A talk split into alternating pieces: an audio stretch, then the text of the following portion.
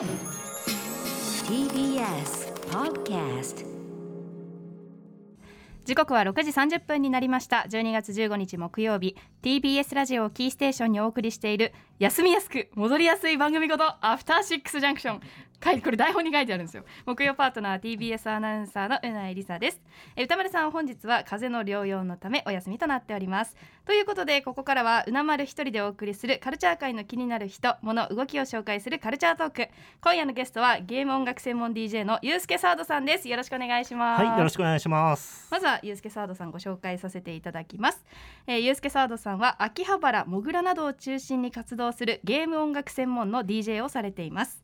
コロナ以降ブログサービスノートでゲーム評論を行っておりセンスのいい作品選びやその解説に定評があります番組ではインディーゲームの紹介のほかお酒を飲んだ方がより楽しくなる飲酒ゲームのご紹介などでもいつもお世話になっております、ということでインディーゲームのお話としては今年の5月19日、えー日本ネット文化を、えー描き切った「 NEEDY GIRL OVERDOSE」や異世界の言語翻訳ゲームこと「7 Days to End with You」などをご紹介していただきました。い。ということで本当に今年もいろんなインディーゲーム発売されてきましたけれども振り返るとどんな1年でしたか、そうですね。あのまあ今年のインディーゲームの前にまず去年のインディーゲームと考えると、うん。まあうなぎさんもプレイされたの Inscryption っていうゲーム、いやー。はい。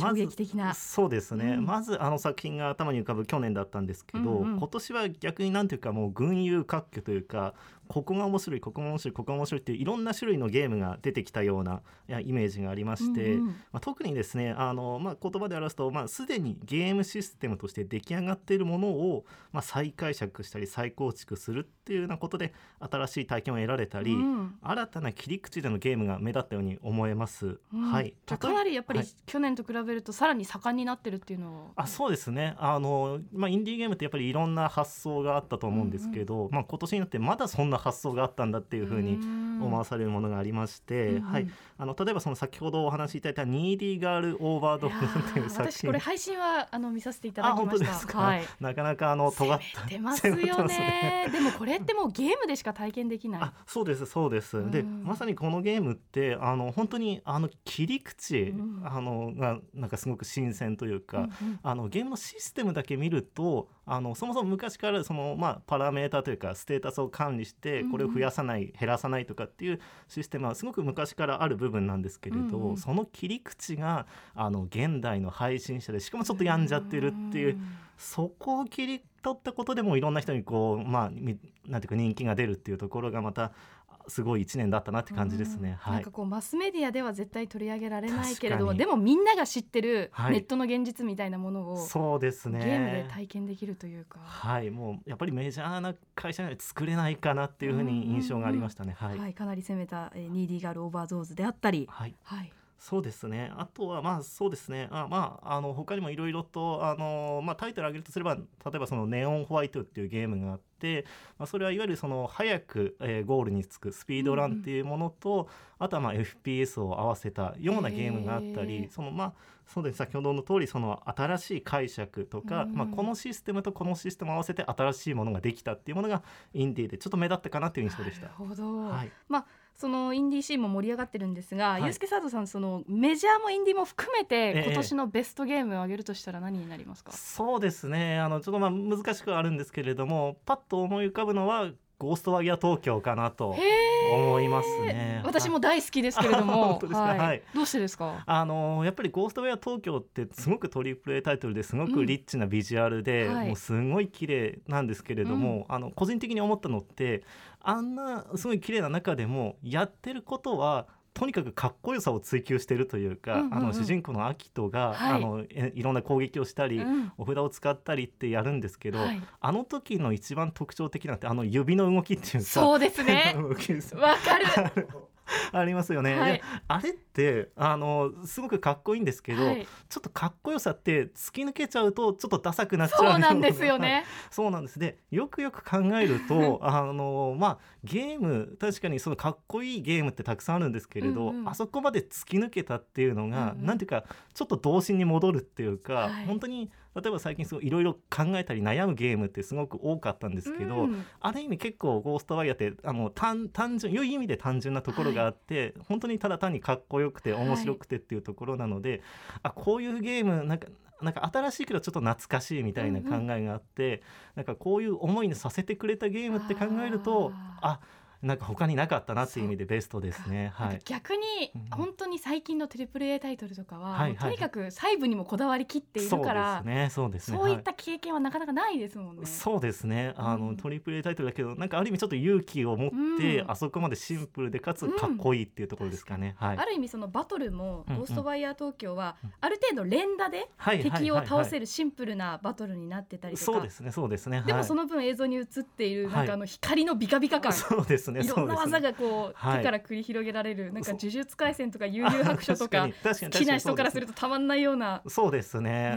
はい。そしてただ倒すだけじゃなくてやっぱりあのその指の動き必要なのかと思うくらいの 指の動きがなんかあの良かったというかそこまでやっぱり突き詰めたのがすごく好きでしたね。あの、はい。でもその鳥居を解放するとマップが広がるじゃないですか、その時にこう手をガッて三角形に合わせるんですけどその瞬間みんな絶対やってますよね。一緒に解放ってみたいな感じで やっぱりつい真似したくなっちゃうそう真似したくなっちゃうくらいそなんかはい童心に戻るというか、そうですね。はい、はい、そんな作品だったわけですね。ははいい、ということで今日はですねベストインディーショー、えーインディーゲームを紹介していただきたいんですがどういった形で？はい、やっぱりインディーゲームの魅力っていうのはすごく尖った部分だったりすると思うんですね。うん。トリプル A タイトルっていうのは、まあ、物語とかシステムとか映像とか言ってみればもう全部80点90点みたいなところだと思うんですけど、うん。インディーっていうのはこことこことここは0点だけどこの部分だけ250点みたいな尖った部分があると思うので、うんうんそういったところに焦点を当ててベストを選んでいきたいと思います。はい、はい、で、えー、とここで今回はですねあの部門をいくつか設けて、まあ、それぞれの分野でベストで思った作品を3作ほどご紹介できればと思います。はい、よろしくお願いしますよろしくお願いします。After Six Junction. 生放送でお送りしていますアフターシックスジャンクション今夜のゲストはゲーム音楽専門 DJ のゆうすけサードさんですよろしくお願いしますよろしくお願いします。今夜はパソコンや家庭用ゲーム機で遊べるベストインディーゲーム2022というテーマでゆうすけさんが部門ごとに面白いと思った最高だと思ったゲームを紹介してもらいますでは最初の部門は何でしょうか？はい、最初はベストインパクト部門。うん受賞作は、えーイモータリティです。イモータリティ。はい。はい。こちらは今年の8月31日にはい。発売されたゲームということなんですけれども、はい。ベストインパクト賞どんな賞なんですか、そうですね、うん。あのやっぱりこう驚いたっていうか私も一番やってて今年1年で一番衝撃を受けたなっていうところにおいて、まあ、最もインディーらしいというかベストかなと思える賞ですね。はい。はい。ということでイモータリティどういう作品なのか解説お願いします。はい、えーまずですねこれ映画をテーマとしたゲームで、はい。えー映画に出演するマリッサという女優にスポットライトを当てた物語です。うん。でこのマリッサという女優は過去に3本の映画に出演したんですね、まあ、このゲーム内で3本の映画に出演したと、はい。ただそれらは全て公開されることはなかったんですね。うんうん。その映画の,、まあ、あの映像、まあ、細かいいろんな映像を見て、その、まあ、謎を解くというか真相に迫るアドベンチャーゲームとなってます。はい。謎解きアドベンチャーっていう感じですかね。そうですねあのそのくくりになると思います。はいで、はい、あのこれも見てもらうと分かる通りゲームすべて実写なんですねははいい。でゲームシステムとしてはこのまあ映像細かい映像ですね例えばあの映画でいうとシーン何々用意勝ちみたいな感じうんうんのすごい短いワンシーンを見て、はい。でそこでそこでですねプレイヤーはあの適当なところで一時停止するわけですね、はい。映像を。うんうん。で一時停止したところに映っているもの、例えばあの映像を見てて一時停止したところに例えばリンゴが映ってるとか、はい。ナイフが映ってるとかっていう、まあ、あらゆるものをクリックできてでクリックすると例えばリンゴをクリックすると、はい。リンゴが映ってる別のシーンをうん見ることができるようになるんですね。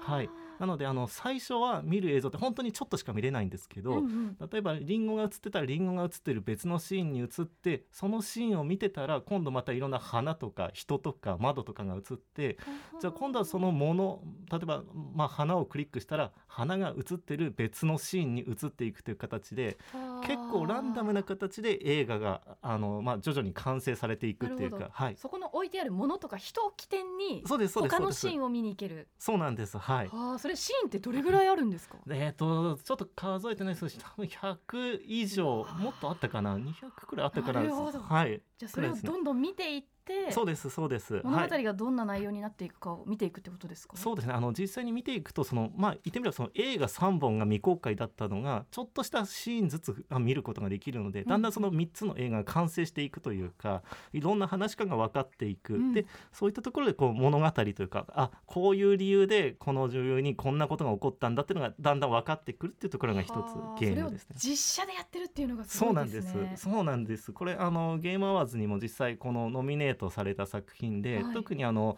ベストパフォーマンス賞ってことで、うんうんこの女優さんがあの実際に演演じてる方がノミネートされたりしてるのはあで。すごい私アカデミー賞みたいですね。そうですね、やってみてとにかくこの女優さんというかもう他の出演者の方もとにかくみんな演技がうますぎて、もう本当に映画のシーンを細かくいろいろ見てるように思えてくるっていうところなんですね。はい。はい、でこの作品がベストだと思った点。はい、先ほどの演技力もそうなんですけれどもやっぱりその映像を止めてそこにあるものをクリックしたらまた別の映像に映るっていうのはこれ例えばアニメーション作品でもなかったと思いますし、うんうん。それをなおさら実写でやるっていうことで、うん例えば今のカメラはこっちでリンゴを映してたけどちょっと映像が進んで別のシーンで止めたらもうそのリンゴは映ってないので。はあ。そこからそのリンゴの映像には映れない。代わりにな何か別の花とかはい。ナイフとかが映ってるっていうところで、あの基本的にポイントクリックっていう基本的な昔からあるシステムだと思うんですけど、それを動画映像でやったっていうところがまたすごいなというところなんですね。うん。でえーとですねまあ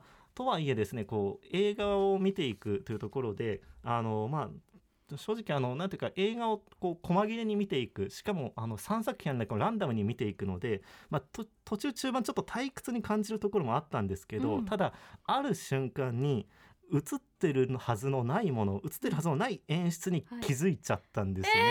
はいそういうの大好き。そこからはちょっと転がり落ちるようにはまっていったゲームで、はあえーそうなんですだからもうその衝撃が今年ベストだったっていうところがあるんですね。なるほど。そこがインパクト。そうですただまあ話自体とはいえめちゃくちゃ難解というか説明不足なところがあってはいはい。明らかにもうついてこれるやつだけついてこいみたいな感じがあるんですねだから、えはいはいはい。このゲームをちょっと評価低くする人ももちろんいると思うんですけれども、はいなんかその突き放し感がなおさらインディーっぽくて好きだなと思って、はい。はい、あの今回ベストに選びましたね。えじゃあはいそのゆうすけさんが気づいた、はいその瞬間って、はいある程度はい私でも気づけますかね？えー、とかなりノーヒントであるんですけど多分気づけると思います。はあ、逆にそのノーヒントで不親切な分、はい見つけた衝撃というか気づいたあれ？っていう衝撃があの大きいと思います。私インスクリプションでも何度もそれ立ち止まったんですよね。そうです進めないもう進めないってなっちゃって、ねどうすればいいの、はいってなったけどやっぱりあのはい時に気づける、そうですよね。自分ではい解決できた時の気持ちよさ、そうなんですす。はい。はあいいですね。は、はいいイモータリティ完全実写の、えーアドベンチャーゲームということでこちらは、えーパソコン XBOX あとスマートフォンで遊べるというそうですね。あのね。 Netflix 経由で遊べます。はい、はい。面白い。はいということでベストインパクトインパクト賞でした。さあ続いてははい。何でしょうか？えー続いてはですね、えーベスト悩まされた部門。はい。受賞作は、えー As Dusk Falls です。はいこちら初めて聞きました。はい、えー、とこのゲームはですね、えー、1998年のアメリカを舞台にした、えー犯罪者と人質の物語を描く選択型のアドベンチャーゲームうん。となってまして、まあ、あのこれ作った会社の,、まあ、あの最高責任者の方はですね以前 Quantic Dream という会社に勤めていたベテランのスタッフで、この Quantic Dream という会社は Heavy Rain とか、はい。 Detroit: Become Human とかを作ったところなのでもうそのイズムが色濃く出ているゲームですね。ね。はい。はい。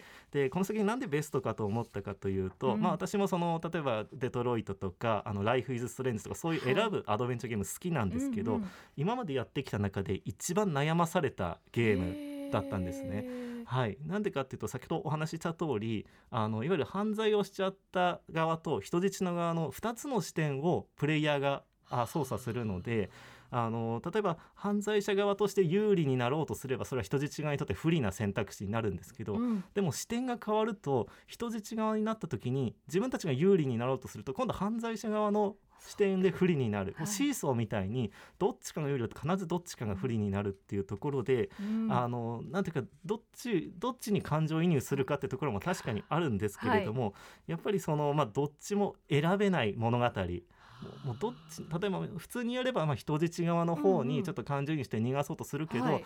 こう人質側にもなんか嫌なやついるなって思ったりあとはその犯罪者側っていうのが3人の男若い男兄弟なんですけど、うんうんこっちもまあ犯罪というか強盗をしちゃったんですけど、うんまあなんでしちゃったかっていうところを知るとあれ誰が正しくて、誰が嫌なやつなんだろうって悩んでくるとはいますますそのどっちの視点でもあの選択肢が悩みますし。うん自分の中でもプレイしてるごとになんか自分でも矛盾した選択肢を選んでるなって気づいてもうひたすら悩んじゃうっていうところですね。はい。もう常にプレイヤーがはい。どちらにつこうかって思わせるぐらいドラマはいが作り込まれてるってことなんですね。でこっちにつこうと思ったらなんか嫌な事実が発覚したりとかしてあやっぱ違うかもみたいな感じですね。はい、私大好きですこれ。はい。遊ばせていただきます。はい、でこれしかもあのツイッチと連携ができて視聴者がこのゲーム内の選択肢に投票できるようなシステムもあったりするのでめちゃくちゃえ面白そうそうなんですよ。えじゃあ配信向きですね。めちゃくちゃ配そっかツイ信向きですッチなんだでも。あそうなんそうなんです。だからえーいいですすね。ごく進化しているところで、はい。とにかく休む暇なく悩まされてはい。クリまで7時間くらいだったと思うんですけど、はいはい。体感70時間ゲームやったそんなに悩む？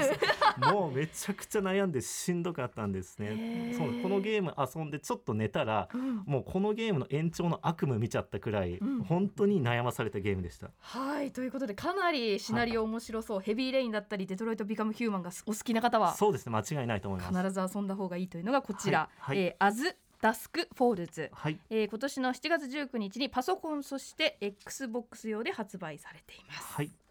では続いていきましょはい。えー、と続いてはですね、えーベスト心に突き刺さった部門、はい。受賞作は、えーグッバイワールドです。はい。はい、こえーちらはどんな作品なんでしょうか、はい、こちらはですね、えー 2D ドット絵のアドベンチャーゲームプラスパズルアクションっていうミニゲームで、うん。まあ、ドット絵で可愛らしい結構まあ読むのが中心のゲームになってるんですね。うん。で物語は、えー専門学校で出会ったプログラマーのカニと、えーグラフィッカーの熊手という2人の女の子の話で、うん。この2人専門学校中に意気投合して、えー一緒にインディーゲームを作っていくわけで、えー学校を卒業した後もインディーゲーム作ろう作って食べていこうということで2人で就職しないで、えー頑張って創作をしていくんですけれどもでも待ってたのは厳しい現実だったっていうような話なんですね。はい。で映画1本分くらいのすごい短編のゲームでして、えーこのゲームやっぱりですねベストだと思ったのが、はい。あのインディーゲームとしてインディーゲーム開発者の苦悩とか挫折を描いてるっていうところでなおさらやっぱりそのまあおそらくその開発された方の気持ちとかが入ってるだろうっていうことですごくリアルだったりしますしあのやっぱりこれあの現実とまあ向き合うというか現実の壁にぶつかってしまうんですね。そのいわゆる何か作ろうと思った学生上がりのまだまだまだ何も経験してない子たちがうん。すごい厳しい現実にぶつかっちゃうんですけれども、うん。そのぶつかる内容っていうのがやっぱりこの子たちがやりたいことと一方で生活してビジネスとしていくにはやらないといけないことっていうのがあって、うん。それを天秤にかけて、えー生活のためとやり割り切ってやらないといけないことに舵を切るってそんななんていうか大人になる瀬戸際みたいなところを描写していたっていうところで。うん。このまあ普通こういう創作ものとかのまあゲームとか映画とかアニメってなんか挫折してでもなんだかんだ大成功するっていうのが王道だと思うんですけど、うんうんうん。その挫折の部分にフォーカスを当てたっていうのがまた新しいかなっていうところで。はい。はい、でやっぱりやりたいことだけどお金にならないこととか、うん。やりたくないけどお金になることとかっていう迷いっていうのはまず何か創作してる人は必ず刺さるゲームだと思いますし、うんうん。もちろん創作に関わらなくても例えば社会人会社員だって、まあ、本当はこういうことやりたいけど上司がこう言うとか、うん本当はこういうことやりたいしこっちの方がいいと思ってるけど、会社の方針でできないとかっていう不満があると思うんですね。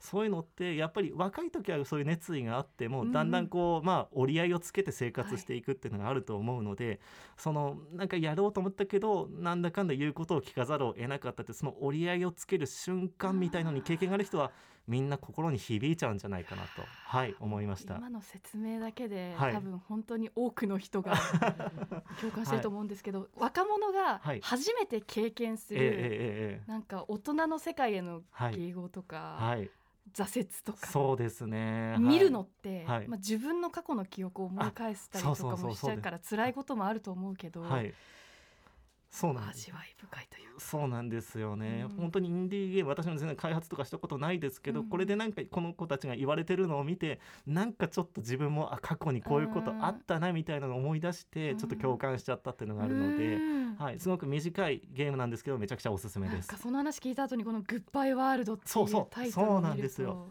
とはい、なんか子供の時、幼少期はい。に青年期に描いていた自分の世界、そうですね。はい。グッバイみたいそうですね。もうグッバイワールドの意味もやっぱりしっかり分かってくるので、はい。これは本当にぜひ遊んでもらいたいゲームですな、ね。しかもこれスイッチで遊べるんですけどダウンロード版1200円。はい、安い。安いですね。はい。で。しかも2時間程度で。2時間でもそうですね。すぐできます。はい。あーいいですね。ちょっと忙しい大人にもぴったりのボリューム感で遊べるはい。こちら、グッバイ、えーワールド、はい。えーパソコンとスイッチではい。販売されているということはい。えー、どれから遊ぼう。えどれから遊ぼう。でもアズダスクフォールズはかなり私アドベンチャー、そういう社会派のアドベンチャーゲーム大好きなのはいで、ええ気になるんですけど今のグッバイワールド。ど私ももちろんそういう経験。なんかどこかで折り合いつけて諦めるとか全部が全部自分の思い通りに人生いかないから、なんかなんだろうなそれをこうこの子たちを見てえ、はい。もう一度体験させてもらうというか。そうですね。そこを描くんだってやっぱインディーゲームだし、うんううんまく描いてるので、ははいい、おすすめです。あとそのグラフィックがとっても可愛い。あ可愛いですね。で女の子たちが主人公っていうのもね、はい。またちょっと儚さがあって。そうですね。はい。いいですね。すごくいいですね。はい。はいということで今日も素晴らしい作品、3作ご紹介していただきました。まず、はいえーベストインパクト部門が「イモータリティ」こちらはパソコン、XBOX スマートフォンネットフリックス経由で遊べますそしてベスト悩まされた部門受賞作は「えーアズダスクフォールズ」こちらはパソコンと XBOX で遊べます。そして最後にご紹介していただいたベスト心に刺さった部門は「グッバイワールド」こちらパソコンスイッチで遊べます。ということで